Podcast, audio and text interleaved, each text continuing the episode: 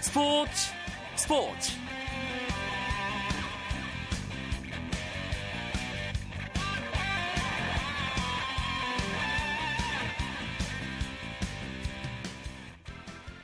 안녕하십니까. 화요일 밤 스포츠 스포츠. 아나운서 이광경입니다. 프로농구계에 불어닥친 SK 헤인즈의 고위 충돌 파문이 좀처럼 가라앉지 않고 있습니다 고위 반칙에 대한 비난에 이어 KBL이 어제 내린 두 경기 출장 정지 징계가 너무 가볍다는 비판이 쏟아지고 있는데요.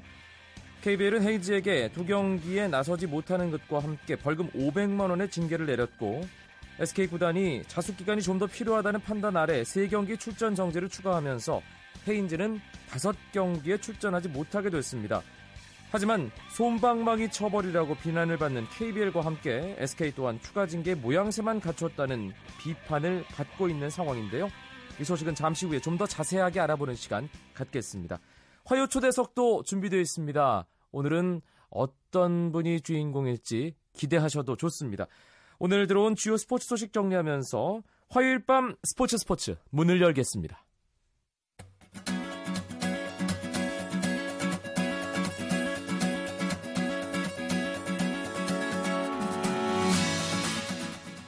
프로농구 오늘 전주 KCC 대 서울 삼성의 경기만 있었습니다. KCC가 36살의 노장 임재현의 맹활약을 앞세워 삼성에게 91대 71, 20점 차의 대승을 거뒀습니다.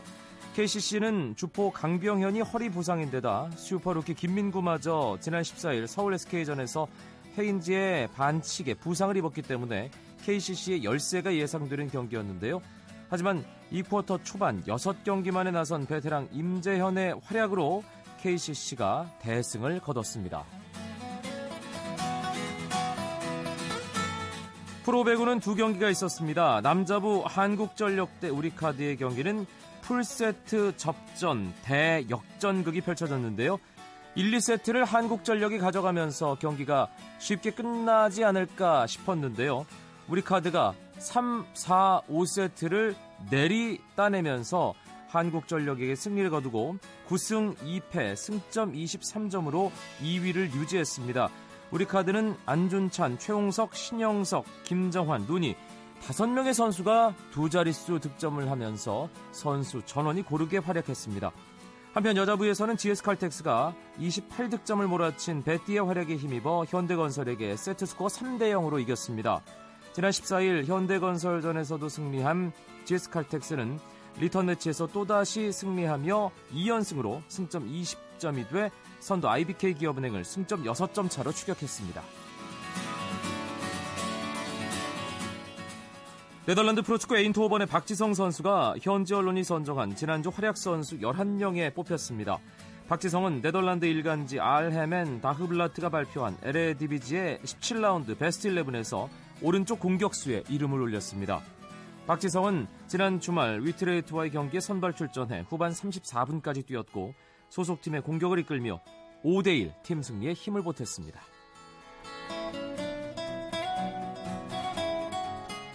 여자 핸드볼 세계 선수권 대회에서 우리나라가 강호 세르비아에 아쉽게 패해 8강 진출에 실패했습니다. 여자 핸드볼 대표팀은 세르비아와의 대회 16강전에서 경기 종료 직전 골을 내주며 28대 27 한 골 차로 졌습니다. 이로써 우리나라는 조별리그 전적 등을 더해 정한 순위에서 참가국 24개 나라 가운데 12위로 대회를 마쳤습니다.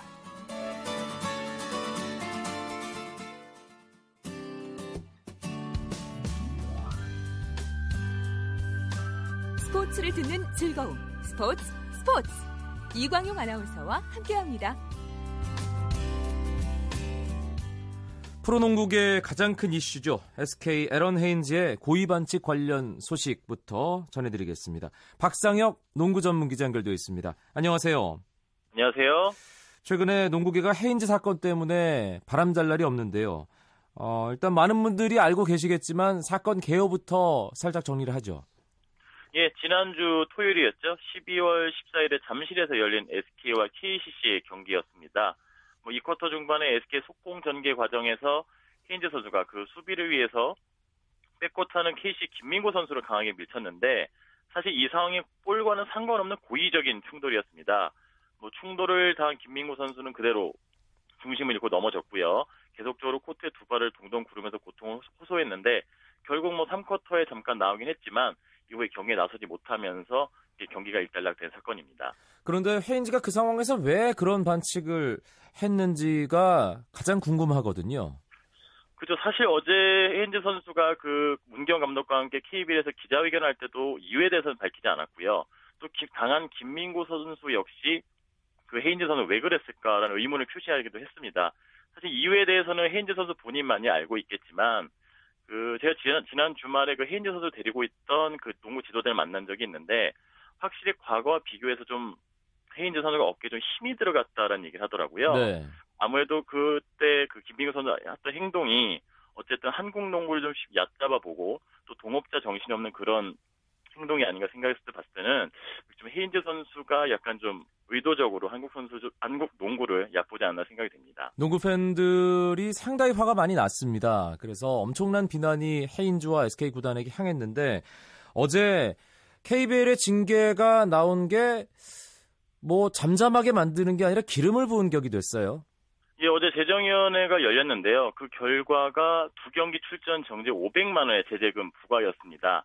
여기에 SK 구단 자체적으로 세 경기 출전 정지를 내리면서 뭐 결과론적으로 다섯 경기 정지의 벌금형이 됐는데 글쎄 이런 판정에 대해서 뭐 KBL 측은 역대 선례와 비교해서 가장 무거운 중징계라고 하지만 뭐 일단 농구 팬들의 입장에서 너무 손방망이 징계가 아니냐 이런 지적이 있습니다. 네. 올스타전에도 헤인즈 선수 나설 수 없는 상황인가요? 예, 뭐 오늘 보도자를 통해 통, 아, 보도자를 냈는데 어, 헤인즈 선수가 올스타전 매직 팀에서 제외가 됐습니다. 뭐 대신에도 포에 선수가 선정이 됐는데 사실 원래대로라면 그 올스타전 매직 팀의 김민구 선수와 헤인즈 선수가 같은 팀 소속으로 뛸 예정이었거든요. 근데 어떤 헤인즈 선수의 그 행동 때문에 두 선수 모두 올스타전에 나오지 못하게 됐습니다. 네. 문제는 팬들의 이번 사건에 대한 어떤 문제의식 또 비난 여론이 쉽게 사그라들까 하는 부분인데요. 예, 저 사건 당일도 그렇고 뭐 지금까지도 아주 격양돼 있는데요. 오늘 뭐 경기 열린 전주체육관에는 KBL에서 헤인즈 선수에게 징계가 아닌 크리스마스 휴가를 준것 아니냐라는 내용의 플랜카드도 붙었을 정도인데 사실 뭐 지금 팬들은 헤인즈 선수가 영구 제명까지 되어야 한다. 더 이상 이런 사태가 재발돼서는 안 된다. 그래서 영구 제명시켜야 된다는 어떤 투표도 지금 포털 사이트에서 진행되고 있는데 뭐 아직까지 지금 제 개념 생각으로는 당분간 이런 팬들의 어떤 비난 여론이 쉽게 사그라들 것 같지는 않습니다. 네, 이번 반칙의 피해자라고 할 수 있겠죠. 김민구 선수, 네. 또 KCC 허재 감독. 오늘 경기 치렀는데 뭐 특별한 얘기 나온 게 있습니까? 어, 일단 김민구 선수는 오늘 전주에 가지 못했고요. 용인 숙소에 남아서 경기를 봤는데 사실 헤인즈 선수가 어제 했던 그 뭐 사과 글이나 사진 한 표정을 봤을 때 진정성을 느끼지 못하겠더라라는 얘기를 했습니다. 사실 재정의 결과에 대해서도 어떤 좀 자신이 받은 피해와 비교해서는 좀 어떤 손방망이 처벌이 아니냐 이런 개인적인 생각을 밝혔고요. 허재 감독 역시 오늘 경기 전에 기자들과 만난 자리에서 좀 징계도 약했다는 반응입니다. 네. 뭐 예전에 그 최명도 선수와 김성현 선수의 어떤 징, 어, 과정에서 나온 징계 뭐 이번에 나온 세 경기 500만 원 벌금이와 비슷하지만 그때는 어떤 볼을 경합하는 과정이었고 지금은 볼과 상관없는 상황에서 헤인즈 선수가 김민구 선수 친 거거든요. 그렇죠. 그래서 좀 더 무거워야 되지 않나 이런 아쉬움을 밝혔는데 뭐 그래도 오늘 경기는 KCC가 뭐 삼성에 91대 70으로 크게 이기면서 어떤 어, 파울을 당한 김민구 선수에게 어떤 좋은 승리를 선사를 했습니다. 알겠습니다. 프로농구 헤인즈 고위 반칙 관련 소식 박상혁 농구 전문 기자 연결해서 알아봤습니다. 고맙습니다. 네, 감사합니다.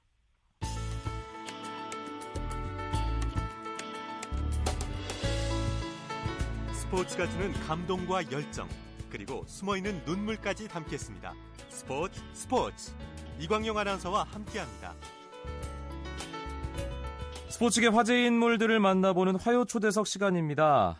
오늘은 프로배구 막내 구단 러시앤캐시의 김세진 감독을 초대했습니다. 감독님 안녕하세요. 예, 안녕하세요. 매번 스튜디오에서 나란히 앉아서 함께 방송하다가 감독님이라고 부르려니까 좀 어색하긴 합니다. 예, 저, 저도 조금 그러네요. 예. 예. 어떠세요? 한 시즌 초반 지금 치르고 있는 이 시점의 기분. 아, 글쎄요. 뭐, 아직 제 기분이나 지금 상황을 말씀드리기도 뭐 시기상조라고 생각을 하고요. 네. 이제 이제 막 이승 거뒀습니다. 갈 길이 아직 먼 그런 입장에 있기 때문에 뭐 지금 기분이 어떠냐 이런 거에 뭐 딱 잘라서 대답드리기가 좀 그러네요. 예. 사실 정신 없으셨잖아요. 계속.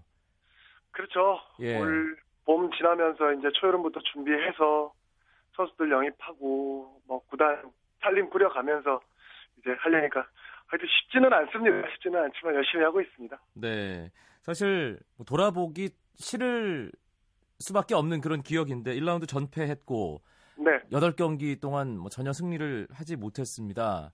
네. 그때는 어떤 기분이었는지 사실 저희가 인터뷰를 도저히 모실 수 없는 상황이잖아요. 그런 상황에서는. 그렇죠. 예. 그, 뭐, 지난 얘기지만 상당히 힘든 시기였을 수도 있고, 또, 배워가는 단계이기 때문에 또 어떻게 보면 편하다고도 감히 말씀드릴 수도 있겠고요.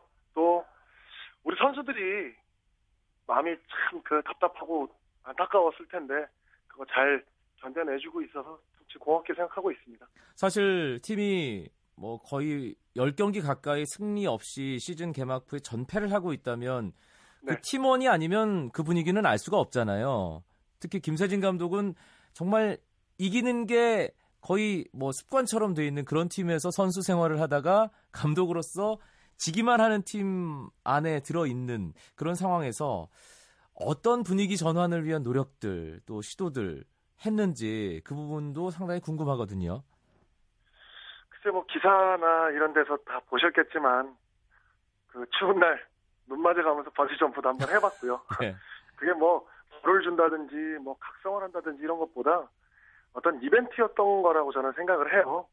선수들하고 뭐 분위기 반전을 위해 어떤 거라도 한번 해봐야지 하는 상황에서 나왔던 아이디어고 어쨌든 저는 선수들을 믿고 있기 때문에 그 연패를 하고 있다 하더라도 뭐 힘들다 어디 가서 뭐 이게 지금 우리가 잘하고 있는 건지 모르겠다 이렇게 퀘스천 마크도 안 달아봤고요. 하여튼 네. 선수를 믿고 계속 가는 그 질 중에 하나인 것 같아요, 지금. 음, 그런데 그런 여러 가지 시도, 어, 뭔가 좀 삭발에 대한 이야기까지 조심스럽게 나오고 했던 그런 분위기가 선수들에게 긍정적인 영향을 줬나 봐요. 2라운드 들어서 드디어, 드디어 창단 첫 승을 했지 않습니까? 그렇죠. 이제 선수들이 이기고자 하는 욕심으로만, 우리가 준비 과정이 짧은데 이기고자 하는 욕심만 가지고 이길 수는 없는 거거든요. 순차적으로 가야 되는데, 그 외부적인 영향도 있고, 뭐 머리를 깎아야 된다느니, 연패를 하고 있으니, 뭐, 이런저런 외부적인 영향 때문에 선수들이 참 압박감을 많이 느꼈었거든요. 네. 승리를 했다라는 게 물론 기분은 좋지만 이 가는 과정에서 우리 선수들이 아 이제는 우리도 할 수 있겠구나라는 어떤 자신감을 얻었으면 그거 하나로 충분히 만족한 그런 결과라고 봅니다. 네. 사실 패배만 경험했던 팀은 이기고 있는 상황 속에서도 뭔가 어, 조금 분위기가 안 좋아지면 어, 안 좋은 그 좋지 않은 예감이 엄습을 하게 마련이잖아요. 그렇죠. 그 습관이라는 게 있습니다. 그래서 자꾸 저버릇하면 지는 게 습관이 될까봐 그게 가장 걱정이었는데 그게 선수들이 의지가 돼서 한 번은 이겨봤고 또 얼마 안 있다가 또 한 번 승리를 하게 된다라는 거는 그 위기감이 어떤 심리적인 부담인 것보다 할 수 있다. 우리가 지금 이렇게 끌려다니지만 뭐 더 할 수 있겠구나라는 이 느낌이 제가 슬슬 오기 시작했어요. 네. 그러다 보니까 선수들도 역시나 그 위기를 좀 이겨내는 그런 모습을 좀 보여줘서 다시 말씀드리지만 선수들한테 너무 고맙습니다. 음. 러시안 캐시 모든 선수들이 다뭐 동생 같고 또 감독님이니까 뭐 자식 같기도 하고 그렇게 아끼는 선수들이겠습니다만 2라운드 들어서 역시 모든 배구 팬들 러시안 캐시에 관심 있는 팬, 팬들이 어, 언급하는 선수는 역시 외국인 선수 바로티입니다. 네, 예. 사실 1라운드에서 뛰는 걸 보면서 아, 계속 할 수 있을까 힘들 것 같은데라는 그런 냉정한 반응도 있었거든요. 네. 그래서 뭐 외국인 선수라 했는데 이 타 구단 외국인 선수들하고 당연히 비교가 되겠죠. 그리고 아무래도 팀 전체가 이 어떤 시스템적인 게 안 만들어져 있는 상황에서 외국인 선수한테 또 많은 걸 기대할 수는 없는 상황입니다. 네. 그래서 조금 주춤거렸을 때도 분명히 그 구단에서 교체 생각도 해보자 이렇게 얘기도 했었고 저 역시도 이렇게 힘든 모습을 보이는 거는 외국인 선수로서 할 역할이 아닌 것 같다. 좀더 집중해주고 좀 네 역할, 네 책임을 좀 다해주라 이런 얘기를 계속 했었거든요. 네. 근데 생각보다 빨리 조금 적응을 했고 심리적으로 워낙에 이 한국 배구를 모르고 온 상태이기 때문에 음. 다른 외국인 선수들의 어떤 파워라든지 의존도라든지 이런 거에 좀 놀래지 않았나 이런 생각을 좀 해보게 되더라고요. 아하. 충분히 자신감 있게 해봐라 뭐 이런 부분들을 많이 주문해봤고 기본적으로 높이라든지 이 파워가 그렇게 떨어지는 선수는 아니거든요. 네, 역시나 심리적인 관리가 좀 아직 안 돼서 역시나 경험 부족이다 보니까 그런 게 아니었나 해서 믿고 갔던 게 지금 좋은 모습으로 탈바꿈 되지 않았나 생각이 좀 듭니다. 확실히 다른가요? 요즘 바로티 선수 표정이나 어떤 행동들이? 예, 그 안 그래도 얼굴도 길고 턱도 긴데 그 턱이 완전히 이제 하늘을 바라보고 있습니다. 제가 자신감이 제가 붙었군요. 더 원하는 모습이죠. 아, 알겠습니다. 2승 거뒀습니다. 네. 11경기에서. 네. 그러니까 2승 9패인데요. 네. 어떻습니까? 시즌 시작 전에 그래도 조심스럽게 예상이라는 걸 하는데 본인도 네, 예 예상했던 것과 어느 정도 차이가 있는 건가요? 음, 예상했던 대로 지금 가고 있고요. 그래요. 더 오히려 더 늦은 시간대 첫 승이 오지 않을까 이렇게 예상을 했는데 어, 그거 역시도 선수들이 지금 잘 극복해 나가주고 있고 지금 이기고 지는 것보다 선수들이 쉽게 무너지질 않고 있다는 게 상당히 좋습니다. 저는 네. 우리 젊은 선수들인데 물론 한 자리에서 석점 넉 점씩 예, 연속 실점을 하긴 하지만 그래도 점 차이가 많이 벌어졌어도 포기하지 않고 계속 웃으면서 이 파이팅 넘치는 모습 보여주는 것 그 자체만으로도 저한테는 큰 희망이거든요. 그런 거 보면서 지금 계속 인터뷰하는 내내도 이 강조해서 말씀드린 게 우리 선수한테 너무 고맙게 지금 생각하고 있습니다. 네. 고맙다는 말을 인터뷰 끝날 때까지 몇 번을 하는지 제가 한번 세보도록 하겠습니다. 아, 예. 지난 주말 경기였죠. 한국전력과의 네. 경기. 세트 스코어 3대 0으로 강팀 킬러라고 불리는 한국전력에게 일격을 가했습니다. 시즌 2승째였고요. 그 경기가 첫 승 경기보다 자신감을 갖는데 훨씬 더 중요한 계기가 되지 않았을까 싶은데요. 어떻습니까? 팀 분위기. 그 그쵸. 경기 끝나고 네. 나서의. 뭐 이제 할 수 있다는 자신감은 확실하게 찾은 것 같고요. 예, 한국전력이 그날 경기에서 글쎄요, 뭐 상대팀 감독이 평가할 건 아니겠지만 좀 이기려고 욕심을 부렸다 할까요? 그런 음. 부분들도 좀 있었고 반대로 봤을 때 우리 선수들이 이 집중력이라든지 어떤 해야 된다라는 그 위치 선점이나 이런 부분들이 너무 좋았기 때문에 이 스포츠라는 것도 상대적이지 않겠습니까? 네. 한국전력도 현대캐피탈을 꺾고 상승세였거든요. 그렇죠. 예, 저한테 있어서 상당히 부담스러운 경기였고 그거 역시도 이 힘싸움 그리고 뭐랄까요 기싸움에서 지지 않았다는 게 상당히 좀 다행스럽게 좀 생각을 하고 있습니다. 11경기 치렀다고 제가 말씀드렸습니다. 네. 이긴 경기보단 진 경기가 훨씬 많은데 그렇죠. 가장 기억에 남는 경기는 뭔가요? 지금까지 가장 기억에 남는 거는 첫승한 경기겠죠. LIG 손해보험과의 경기요. 네. 예. 어쨌든 좀 위태위태한 모습도 좀 봤고 또 잘할 때 분위기 타는 모습도 봤고 하다 보니까 그게 우리 팀의 현 주소이자 또 이 내재되어 있는 가장 큰 힘이 아닐까라는 것도 많이 느끼게 됐고 네. 가장 이 기억에 남는 경기라고 생각이 드네요. 저는 개인적으로 어, 러시안 캐시가 2라운드에는 분명히 첫 승을 거둘 거다. 2라운드 초반에는 생각을 했던 계기가 된 경기가 왜 대한항공과 3세트 51대 49 갔던 그 세트 있잖아요. 네네네. 그걸 보면서 아 이제 러시안 캐시가 되겠구나. 물론 그 경기와 관련해서 여러 가지 뭐 에피소드들도 있었긴 했습니다만, 네. 예, 저는 그런 생각이 들더라고요. 그 경기도 물론 이제 듀스까지 갈 때 경기 내용으로는 3대 0으로 졌을 뿐이에요. 하지만 마지막 세트에도 한 넉 점 이상, 20점이 넘어가면서 넉 점 이상 차이 났을 때는 거의 대부분이 거기서 경기가 끝난다고 생각을 하거든요. 그렇죠. 근데 선수들이 또 그것도 포기하지 않고 그렇게 끝까지 물고 늘어졌다는 거. 그거는 정말 감독으로서 너무너무 고맙게 생각해야 될 부분입니다. 아 알겠습니다. 아무리 제가 예, 강하게 끌고 가고 지시를 한다 해도 선수들이 그거를 이해를 못 한다든지 마음속으로 포기라는 단어가 먼저 떠오르게 되면은 뭐 더 이상 해나갈 수 있는 방법은 없거든요. 네. 예. 신치용 감 신치용 감독과 지도자 대결이 뭐 계속 화제입니다. 만날 때마다 화제가 될 텐데 네. 어떠세요? 어, 배운다는 생각으로 가는 거죠, 뭐. 뭐 계속 이광용 아나운서께서 지금 말씀하셨지만 11경기에 2승한 저희 꼴찌팀이에요. 아무리 감독이 뭐 제자고 삼성 출신이고 아무리 이런다 하더라도 매치업의 이슈화일 뿐이지 그냥 봤을 때는 배운다는 자세로 계속 가야 됩니다. 네. 그리고 누가 뭐래도 지금 명실상부한 이 디펜딩 챔피언이에요. 쉽게 이길 수 있는 상대가 아닙니다. 그렇죠. 열심히 또 배운다는 생각으로 우리 선수들도 마찬가지고 대신 아 저 팀은 굉장히 강한 팀이다라고 먼저 한수 접고 가는 그런 마인드만 갖지 말아줬으면 하는 생각에 음, 계속 미팅하고 준비하고 그러고 있는 거죠. 코트 밖에서 뭐 소주 한 잔 사달라 이런 얘기를 했다고 들었는데 네, 자리 가지셨습니까?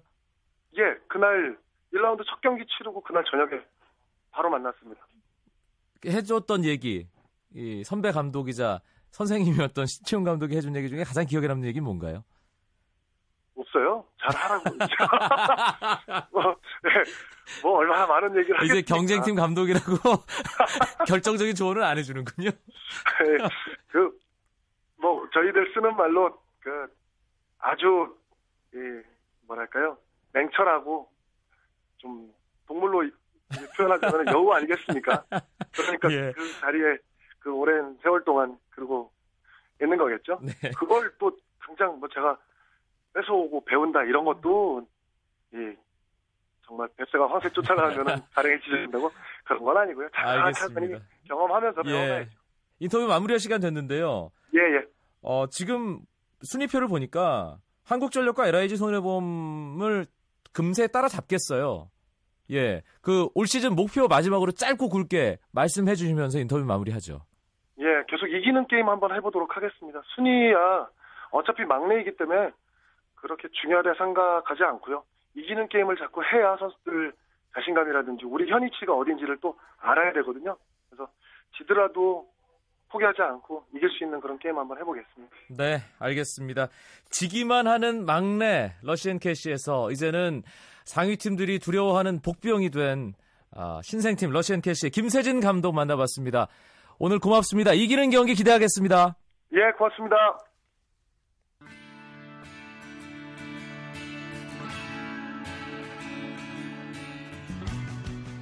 화요일 밤 스포츠 스포츠는 여기까지입니다. 내일도 9시 35분 재미있는 스포츠 이야기 들고 여러분들 다시 찾아뵙겠습니다. 멋진 화요일 밤 보내십시오. 아나운서 이광용이었습니다. 고맙습니다. 스포츠 스포츠.